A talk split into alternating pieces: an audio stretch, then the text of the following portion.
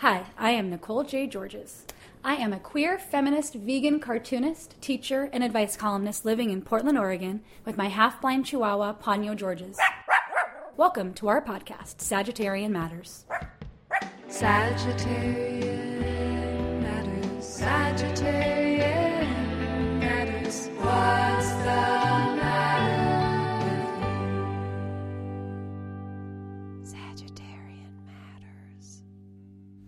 Sagittarian Matters, noodle taste test with my friend Morgan.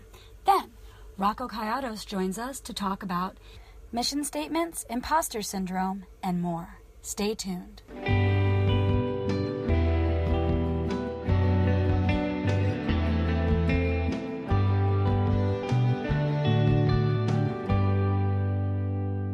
Morgan Grunstein Helvey. Oh, hey. We are both reviewing alternative vegan pastas today. Who knew? Psychic connection. Real fast, I want to tell you about mine.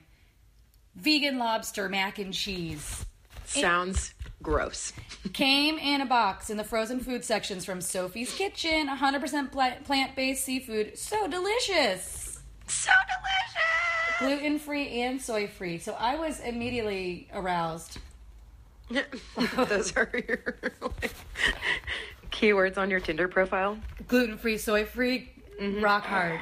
So they also use Daiya, which I like. Uh, the lobster, you might want to know what it's made of. It's made of something called konjac, which is an ancient superfood, high Love a in, superfood. high in fiber and low in calories. Thank God. Thank God. What also makes a superfood? We've never even looked into this. Anyway, No, it's like a else? supermodel. Oh, can I tell you something? Yeah. These are the people that make vegan tuna, Which we ate? which we have tried before. Oh my God. Who knew? It all makes sense. I know. Okay, so the vegan lobster mac and cheese, I microwaved it. it. That was one of the ways you could make it. I microwaved it, and it, it was a festival of mush, and it wasn't even salty enough. So I had to add my own salt and nutritional yeast and sriracha, and it became a hot, salty mush, which was fine, but like, I've never wanted for vegan lobster mac for a vegan version. First thing on my order list at any new restaurant. You got a ve- vegan lobster mac? Hey, do you guys have lobster mac? Do you have a vegan version of that? lobster mac. That's a thing. You guys got lobster mac? but uh, this the surf and noodle was a totally weird thing. I would not buy this again. I don't think because it was gluten free pasta, so that was a mush festival. No thanks. The lobster itself was springing back at me, but also wasn't even like fishy enough to make it seem like Gross. Not fishy enough. So vegan seafood, huh? That's what it says on the back of it. Yeah. this I- Sorry, Sophie's. We've tried twice, twice bitten, twice shy. I'm gonna continue to try. Some of their other things include coconut shrimp, vegan crab cakes, and vegan seafood jambalaya. God help me. Nicole Georges, you are a bolder soul. than- I'm going for that. coming back for more. Coconut for more. shrimp. Okay, Coconut shrimp. so, So- vegan lobster mac and cheese, too bold. Try again. Ugh, too bold. So I have a little sensation called organic black bean spaghetti, which is loaded with plant based protein. And let me just tell you, I made a batch this morning. How much did that cost? Uh, if memory serves me, I think like five dollars. Okay. It's like so many servings, like four, four servings. So, like dressed simply, it has the texture of so not just wet rubber bands or like soaked rubber bands, but also like if you harvested worms and then cooked them.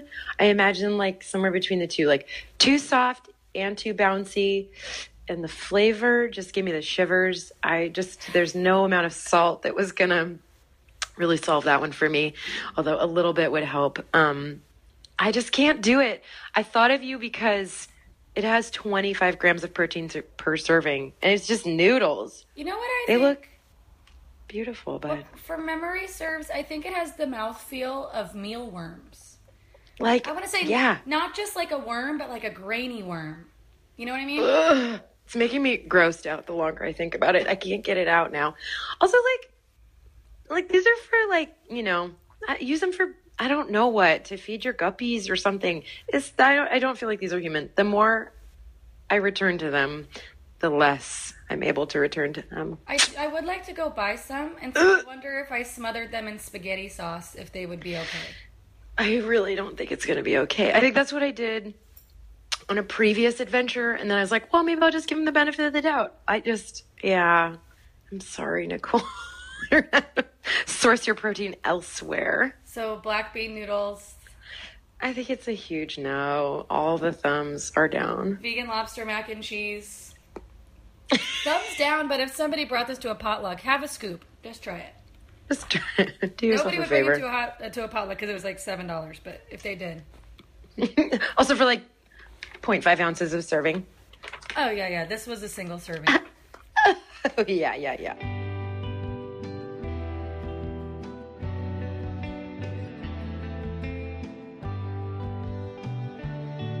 Rocco Kayiatos is one of the founders of Original Plumbing Magazine. He was just featured on season three of Transparent, used to rap under the name Catastrophe, and currently works for BuzzFeed. Rocco has had all kinds of jobs in his life, including being a poet, being a nutritional consultant, and more. You can find him at roccokayiatos.com.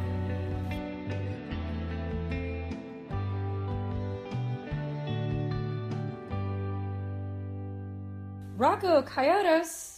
It's Coyotes. Coyote. Coyote. Coyotes. We're off to Rocco. a terrible start. The name is Rocco. She just pulled a, a random hobo from the street to answer your advice questions. Rocco Coyotes. Coyotes. Thanks. It doesn't really matter though. Doesn't it? No, not really. I, It kind I'm of really does. Attached to the last name, it's not that big of a deal. Doesn't it seem like I'm spitting on your heritage every time I Uh, say you know name? who spit on my heritage were the gatekeepers of Ellis Island. They bastardized my last name, so it's fine. What was it? It was like Cagliato. Adiato. Cagliato.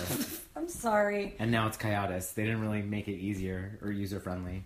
My last name is a farce. Really? It's a complete farce. Our last name was Shaheen. See? Who changed that? Ellis Island changed it to See? George.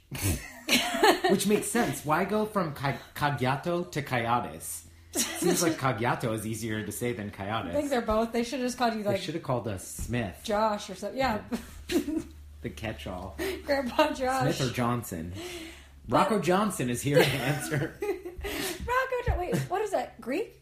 Yeah. it's Johnson? is- Oh, Oh no, I'm not just kidding. Johnson's not Greek. Coyotes is Greek, But George. but it's all Greek to me. Does this make any sense? Who cares?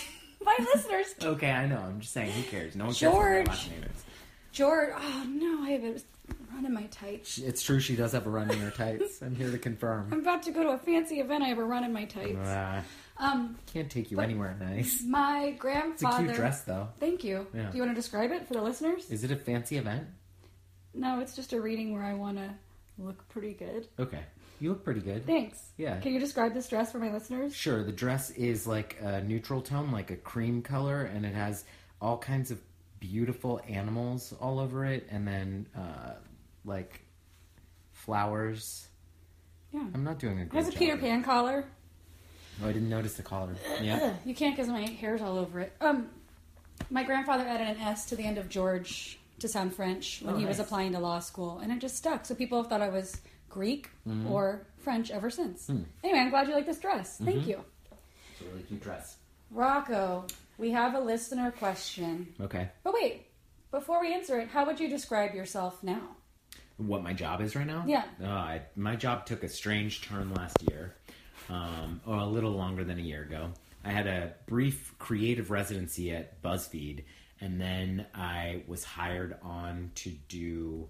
Well, I was hired to manage the fellowship and create ongoing learning opportunities, and now I do that in addition to a bit of HR work. So I would say that initially my job there was kind of this collection of all these things that I had been doing. It was like, uh, as the listener um, identified, I have done so many different things and I've worn a lot of different hats in those roles. All backwards. Yeah, well, or sideways. Oh. That was an unfortunate pit stop in 2008 where I wore a sideways baseball cap for a moment. Did you ever flip up the brim? Uh, yeah, Okay, okay. yeah, I did that too. You've worn a lot of hats. But in a like punk skater way, so it was cute. Yeah, I like that. In a way that I can get behind now, Yeah. not like wacky. Um, so yeah, I've done a lot of things, and I've always liked to manage my own career. So when I was a musician and touring, I did everything. So I was road managing myself, I was booking, I was uh, literally doing everything, um, which lent itself nicely to the role that I'm in now because I have to do everything, and I was prepared for it. Um, and nothing felt overwhelming and i felt versatile and agile enough to kind of like do whatever was asked of me So, how do you feel starting over in all these different things you've done? Because you have worn so many hats, Mm-hmm. and you know, starting over, you know, getting an office job basically at BuzzFeed first office job of my life Yeah. at age 36 in So- 36 after you've been building a career as not only a rapper but also, I mean, you were educating people about trans issues. Mm-hmm. way back in early 2000 when it wasn't really on most people's radar Yeah. yeah So I guess this person's like asking like, to uh, see myself as an an enter. I'll use a phrase that KRS One. Um, for those of you who don't know who that is, he's a, an old school rapper. Um, he coined the term education, or I'm sorry, edutainment. Jesus Christ! Can you omit that? what's- Can you omit that part? what's it called? Education. Wait, hold on. I want to say also that I'm at the end of a an eight hour workday and I'm a little bit fried because today was an extra special day. So Grandmaster Flash. Yeah, come on. KRS One created the term edutainment, and I feel like I've always kind of uh, related to that in the way that I approach my work. Is that ridiculous? You're just still laughing that I said education. You guys, he created this term to describe learning opportunities called education. You may have heard of it before. If you haven't heard of him, I'm sure you've heard of education. That's spread really far and wide. it really caught on. I don't. Did edutainment catch on? Have you heard that term? Oh, I don't know about edutainment. Have you heard that term before? Maybe. I think I have. So- I mean, it's kind of similar to like infographic. But I like all these things. You know, it's just like you're blending information with something that people already want to see because it's entertaining. Yeah. And easy, it's accessible. It's Right. easy to have bites of. Yeah, and also I've, I feel like even before I had heard that term in my early teens, I was doing. Uh, uh, what are you still laughing about education? I'm so sorry. Jesus Christ, get it together! I bring people on the podcast to laugh at them the whole time. I don't. I don't care that you're laughing about me. It's just disruptive to us moving on. and the listeners are trying to move on too, but we're just stuck in this one-liner joke that's like forever. Like however long this podcast is, it's just Nicole in the background laughing because I lost my word. Okay, so Eminem has this term. Good um, God, girl. Let's see. Where were we at? Lose yourself. No, come on. The Lose yourself in this podcast the that's just focused on on the word. You've I'm like- scrambling, trying to to stay present, and you're just Okay, so Rocco. uprooting us. Let's give Nicole a final moment to laugh about education. Hi, this question is for Rocco. Um, so I know that Rocco used to be, maybe still is, an amazing rapper and hip hop artist. And then I've also seen Rocco like model and like um, for original plumbing and uh, and act on Transparent. Um, and now I feel like I've noticed that Rocco also does all this amazing like health and wellness, nutrition stuff. And I'm just wondering like um, advice on career transitioning because like I feel like I've gone from so many careers and I just want advice on that because it always feels like starting over and I kind of hate starting from the very bottom and having to do everything over again. So I would just love advice on like really how to stay you know you have all this experience so like how to kind of be seen at the same level even though you're starting in a whole new career field because it seems like you've done a really good job of that. Okay, thanks. it's a struggle. It's an ongoing struggle. Um, I think that imposter syndrome is real, especially if you are a person who's pursuing an alternative kind of work path, uh, or not alternative necessarily, but if you're a person who's uh, pursuing self employment, then imposter syndrome looks different. And I can speak to that now because I've been working in an office job ostensibly an office job for the past year and, and three months. And that imposter syndrome feels very different than when I'm starting a new branch of whatever self employment I've started.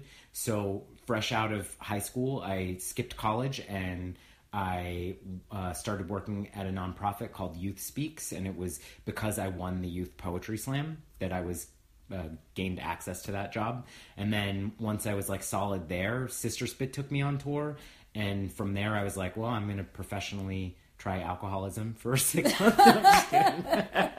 How did it go for you? no, it was good. I was a master at that. Successful. Yeah, really successful. Um, no, but a- after I went on Sister Spit, I was like, well, what what do I want to do? Because spoken word didn't feel like something that I wanted to continue pursuing. Um, I had a, a girlfriend at the time who's still a friend who said, make a list of all the things you want to do and just do eeny, meeny, miny, mo. Um, if you're a person who has a lot of varied interests, and I kind of feel like I've been doing that eeny, meeny, miny, mo forever because. Um, since then, you know, then I went on to, to rap. And then from rapping, I also was making a magazine. Um, while I was rapping, that sort of changed as I got more college shows. I started uh, focusing more on how can I uh, create that education piece for the colleges. So I would do workshops and a show. And then I started doing my performances started changing. So I was doing like a bit of like improv stand up, a bit of motivational speaking um, with a song to like accentuate whatever I was speaking about. Um, so that changed. Uh, I think like the short answer to all the, and then now I'm working at BuzzFeed, but I've had other jobs in between them. Like you identified, I was health coaching for a second. Um, I did other things as well that were less successful, so they were less public, so you probably don't even know about them. A Um, juggler. yeah, that. So bad at that. swallowing swords, terrible. I have a Yeah. oh yeah, horrible. We don't time talk with about that, yeah. Um, but even like acting, I don't. I'm not pursuing acting. It's an accident, but it comes as a result of me building this solid foundation of consistently working. So one thing that I would say propels me forward is the fear of uh, being broke. Yeah. That's like the foundation is like, I'm afraid I'm going to be broken homeless. And then from that fear sprouts this confidence that I've always been able to take care of myself. And also a confidence that if I don't like something, I'll do something else. And I feel like that there's the ego piece is like, if you are too wrapped up in your ego, you will never be able to humble yourself to the fact that you might not want to do something. Like if I was still rapping, that would be so painful for me and for everyone else. In part because I felt like, it, or doing spoken word. God, imagine if I felt like I could only have one career path. I'd still be doing teenage slam poetry. You know, Hi, Rocco. You know, I, Yeah. it's like, well, no, I, that's not what my poetry That's- sounds like. I'm sorry, Not I'm really. That's okay. Um, uh, That's my impression of. you didn't hear my I never slam heard poetry. No, I in teenager. general, not yours. Because of course, I wasn't there. I wasn't even like born yet. You outgrow these things, right? So we're the same age. Jesus Christ, she's trying to age me too now, make me sound like a stupid old man. um, but I do think, like in part, uh, I, I read somewhere that everyone has like six jobs or something in their lifetime, six careers. oh God, I have them all at the same that. time.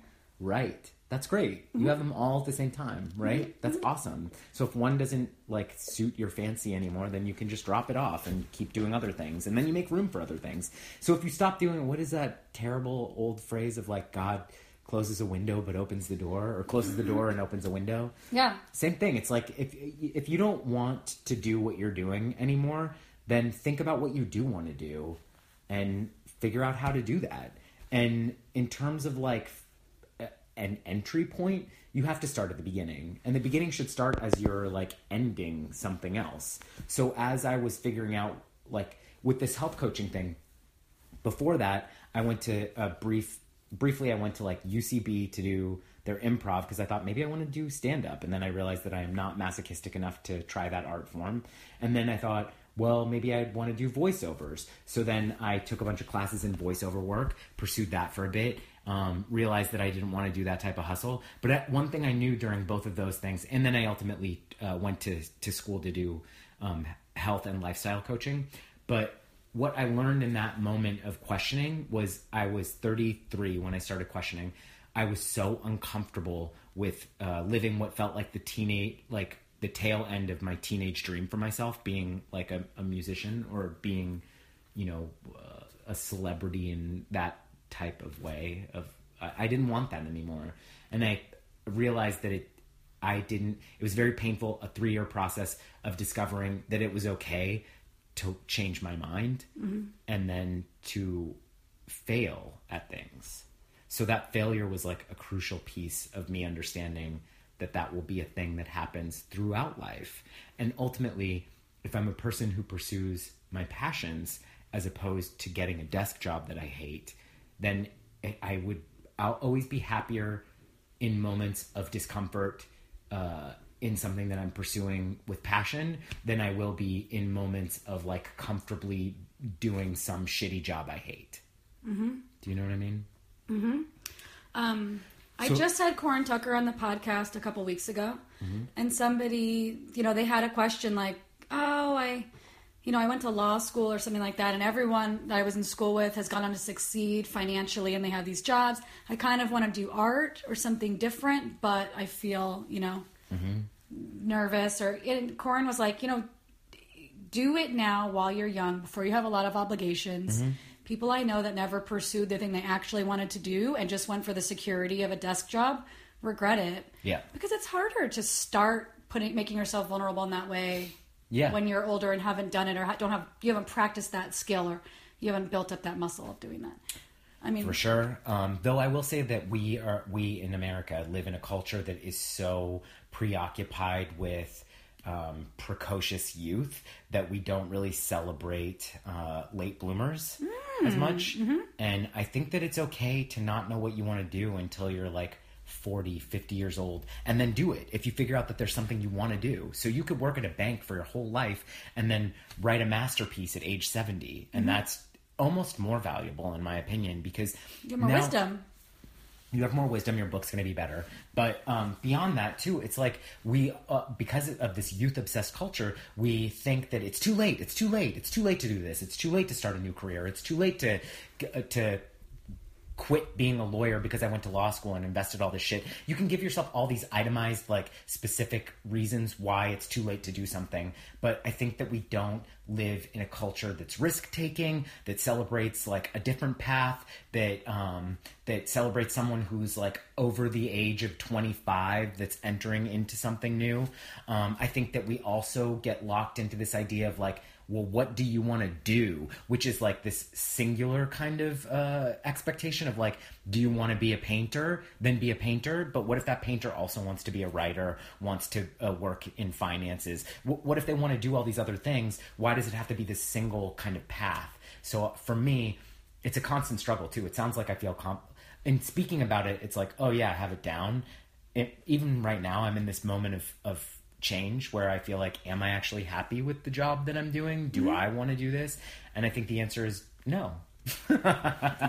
you know, not forever. Mm-hmm. I don't want to do anything forever. The mm-hmm. idea of doing anything forever is terrifying and horrifying What and upsetting. being my best friend forever? Well, sure. Okay. I can. I, I can like. I can be down with a relationship forever. That doesn't scare Terrifying, me. horrifying Doesn't scare me. friends. Yeah, it doesn't scare me to think about being with people forever. That's not terrifying. But the idea of committing to one career path is like, what the hell? Why would you? We don't even know what exists yet. In 10 years from now, the world will look completely different. Do you want to be locked into this idea or this framework that you have to be pursuing this one path forever? Yeah, uh, three things I want to say. One, you're when God closes a door, he opens a window. Mm-hmm. I'd like to add on to that something I heard at group therapy, which is when one door, you know, when one door closes, another one opens, but it's hell in the hallway, which Oh, is yeah. true. So when you're struggling in that moment, like when you let go of the side of the pool, or you go out that door that closed, and you know that there's another opportunity, it feels very uncomfortable in between the opportunities. Mm-hmm. Between it, like when you close a door or when you let go of that side of the pool, like you're going to feel uncomfortable and scared and vulnerable. And it might feel really bad for a minute Oh, before yeah. the next opportunity comes. It's just like when you end a relationship Totally. and you needed to end that relationship and you're in that moment where like maybe i'm going to die alone maybe that's Yeah. the only person i'll ever like like it's not true but you need to just sit in that uncomfortable feeling so you can grow Yeah. and be ready for the next opportunity Sure, and you have no idea what's in store for you, and that purgatory state is really like profoundly uncomfortable. And you might be in it for a couple weeks, and you might be in it for a decade. Yeah. You know, you don't know how long. knock on wood not a decade but you could Knock on wood, but I mean, I kind of feel like I've been in this like limbo state for the past three to five years where I'm like, what do I want to do? Because I was so sure of what I wanted to do. In, in hindsight, I was so sure of what I wanted to do. But if I really deep dive into like when I was pursuing these the the career of being like a rapper and performing mostly at colleges, I had to keep growing and changing with that. Mm-hmm. And when I was bored and restless, I added other things like making a magazine into it or like I think you just have to say yes to all opportunities that are mm-hmm. exciting to you. And then I- I feel like I'm not addressing the the listener's specific question, which was about feeling like how do you feel like not a novice when Yeah. you're like how do you enter? Can you just that in? accept that you are a novice? I mean, Rocco, That's part of it. You, I want to cut in and say something. Yeah. You just named all these different things you've done. Yeah. But I feel like if you personally, right, da- right now, sat down and wrote your um, um, your mission statement, I Mm. feel like all the things that you have done correlate with that mission statement. Mm. So I mean, those things all seem like the thing they have in common is you, but the thing they have in common is like um, empowerment through self expression Mm-hmm. and like trans issues and self care Mm-hmm. and like those things in general. And I feel like everything you've done does those things. That's like true. promotes alternative voices, Yeah, teaches about- people. Yeah, totally. uh, you know, even when you're just entertaining people, you're still teaching people something. Yeah, that's true. In every role you've been in. even as like a teen, I feel like yeah, the, my core statement. I won an award as in, in preschool, and Not to all- brag. Everyone got the their graduation from preschool. They had like a little footnote of like what made them special, and mine was uh, friend to the underdog. And I feel like that's been my core value throughout life. Um, so that's true.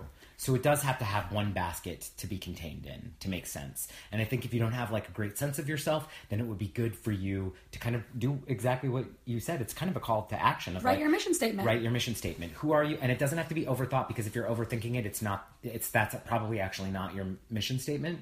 Um, I think that if you sit down and you think, what is the driving force of my life? And mine is kind of what you identified. I've actually identified it on my resume because I had to write a resume Yeah. to join the real workforce. But it was that I have a passion for uh, creating space and media around lives that live outside the mainstream. Yeah. That's it. So if you can maybe make it like that, like just a simple sentence of what your mission statement is. Like Nicole, do you know what yours is? Yeah, like I would say mine is I really believe in empowerment through self expression, Mm-hmm. both for myself and I really want to help other people have accessibility to that and helping animals. Yeah. That's the gist. Everything else kind of goes with that. Like Yep.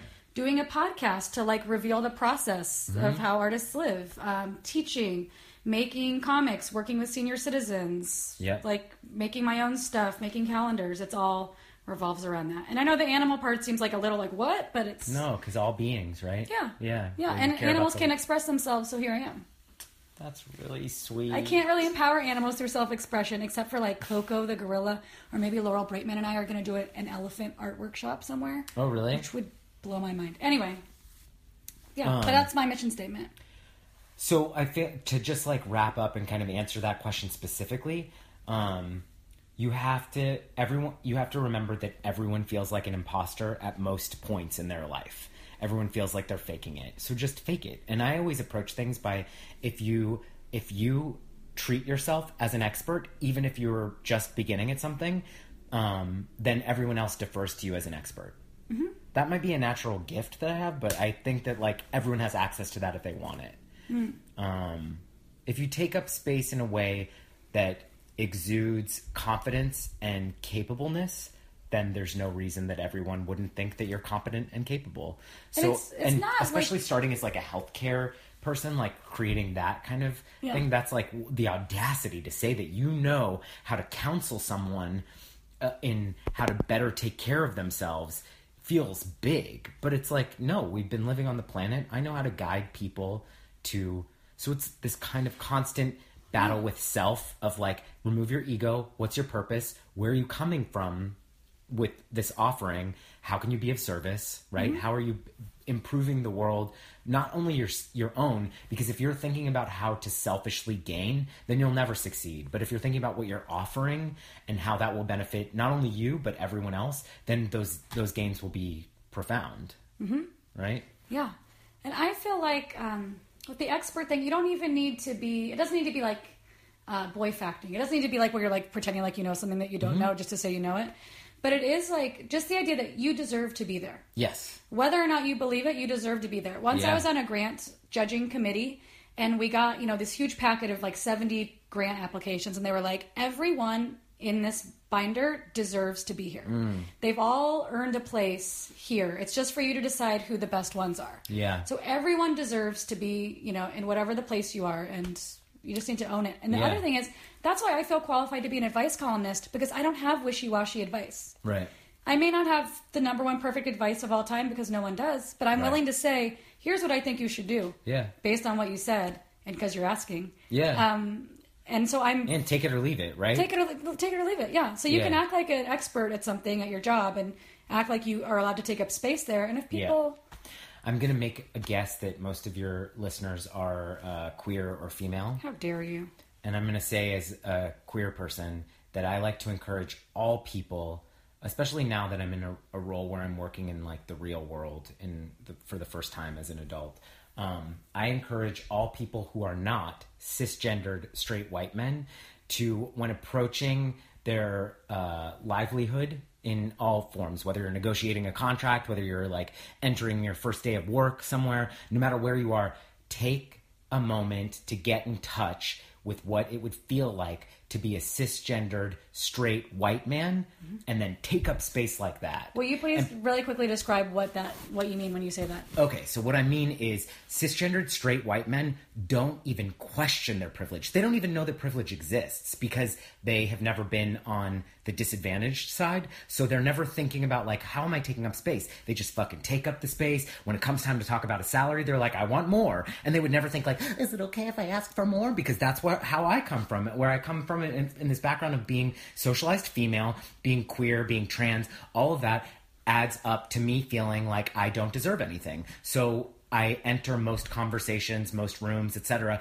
as I don't deserve. But then when I'm face to face with the larger world and I'm outside the queer community and I'm outside a community that's mostly female, where in those spaces I try to take up less space because I am a white straight man. But in the larger world, I'm a queer person, a trans person, and I, I haven't had all the same advantages. I come from a broke family, etc. I wasn't taught about money. All these things that add up to a fair amount of lacking privilege. So I think, what would I do in this situation in order to take care of myself to take up space like a cisgendered straight white man. So when I was negotiating my salary, I was like, well, what would a straight man who's never had to question his privilege, how would he ask for this? Because I was like, is it okay if I ask for $5,000 more this year? It's like, yeah, it's fucking okay. Ask for $50,000 more. Just be extreme, be excessive, um, take up space in a way that, like, when you're riding the subway and you see some dude taking up space, think about that energetically when you're negotiating on behalf of yourself because you're deserving of that space,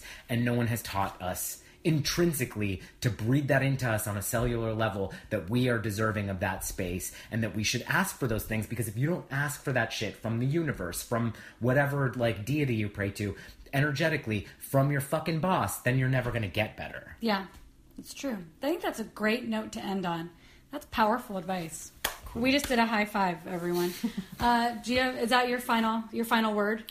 I think so. Do you have you ever channeled your straight white man? I've I actually had a big meeting here in LA in like January, and my friend who was coaching me was told me that exact same advice. Mm. She was like, "I want you to try to channel the entitlement of a straight white man Yeah. when you go there." And then like I totally was power posing. That's the other thing I did. Yeah. like I had my arms up like a superhero in the in the cab on the way to this meeting in like Beverly Hills. Yeah. I was power posing.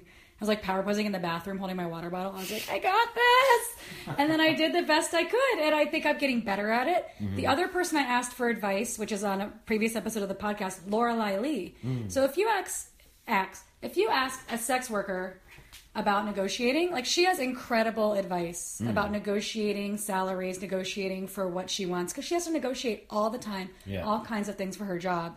And she was like, I don't even think you need to think about a straight white man. I just think she was like, I think you should listen to me. I was like, oh, so you can That's listen awesome. to either of us, yeah. Yeah. Anyway, I love that advice. I think that's a great place to uh, to end, and I think that my listeners would be very lucky if they all take this on and, Yeah. and do it. And also, Harness it. Just let that be like you deserve the best.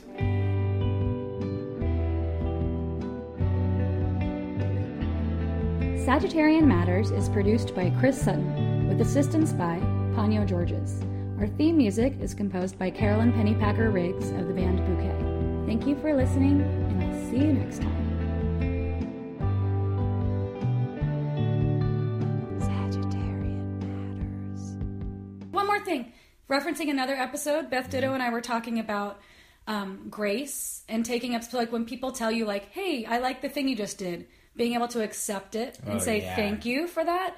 Um, and we were talking about how like straight white men will self-deprecate a lot, Mm-hmm. and like, but as a person who's marginalized and doesn't have that much privilege, self-deprecation, you don't need to do that No. because actually the world's already deprecating you so you can just skip past the self-deprecation stage and the Yeah. false humbleness and just accept that you're good enough and that if people are telling you something try to let it sink in Yeah. you need that extra boost i think Yeah, just say thank you. It's that's a practice skill too. If someone says something nice, don't be like, "Oh, it was nothing," which is what I do all the time. Yeah. But I practiced. I practice now. You know, it's been great to have these training wheels of being in like a an office environment because I had selected everyone around me, so I was just only interfacing with queer people all the time, and it's a really different environment. And it's nice to be the only trans person in the room and feel confident. And that feels different. And it feels like oh i deserve to have a seat at this table and to be listened to and to be seen as valuable. And not just because i'm trans and not because of like any of these like marginalized facets that add credibility or diversity to the room but because i'm a person and i've had these lived experiences. And because all people are deserving of time and space and energy. And i think that that is like what you're saying about like that depreciation of, of being a person who's of marginalized experience it's real and it does affect you on like a deep cellular level and it just is a constant practice. Mm-hmm. You're worthy you deserve it. Channel that entitlement. Booyah! All right thanks rocco. Cool thanks